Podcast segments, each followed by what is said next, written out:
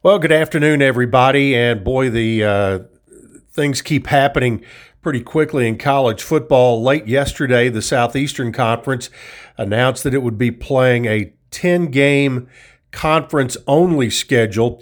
That was uh, their reply to uh, the Atlantic Coast Conference, who a couple of days ago announced that they would be playing a 10 game conference schedule plus one non-conference game and but a lot of caveats involved with that one non-conference game and that included that uh, it, it had to be either at a home game or a game uh, within their own state and also uh, that uh, the opponent had to comply with ACC uh, health monitoring, uh, that kind of thing. So, uh, what that has done uh, has knocked Middle Tennessee out of having games with Duke and Virginia Tech. Uh, the Middle did not have a conference, a non-conference game scheduled with the SEC this year, but many around the league did. What is Conference USA? What is going to be their protocol? Well, uh, they have yet to announce it officially.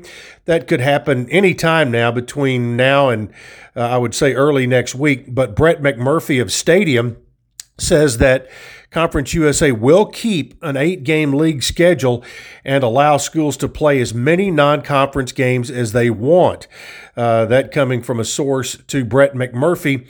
He said also it could be possible for Conference USA teams to play each other as non conference opponents if schools need more games. And uh, what I've been hearing is that Chris Massaro has been working extremely hard uh, on the prospect that the two games against ACC opponents were going to go away and that there were potential handshake deals in place to uh, replace those dates um, with other opponents. One, uh, one potentially being uh, a Conference USA opponent that would be ended up being a non-conference game to uh, continue to try to have as close to a 12 game schedule as possible. The other two non conference games are still in limbo right now, one being uh, the September 12th scheduled home opener against Indiana State. Well, the, uh, the NCAA will meet next week and will determine the fate of uh, FCS football, which Indiana State is a member of the Missouri Valley Football Conference, if they uh, decide to move FCS football to the spring, that game would go away. And then there is the Connecticut game that is scheduled for November 21st. Uh, as of today, uh, visitors to the state of Connecticut from Tennessee uh, are required a 14 day quarantine period. Well, that would not work uh, for uh, college football for sure.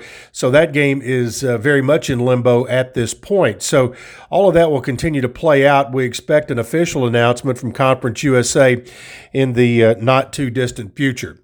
One other final note today in baseball, Coach Jim Toman announced earlier this week the hiring of volunteer assistant coach Lucas Ray.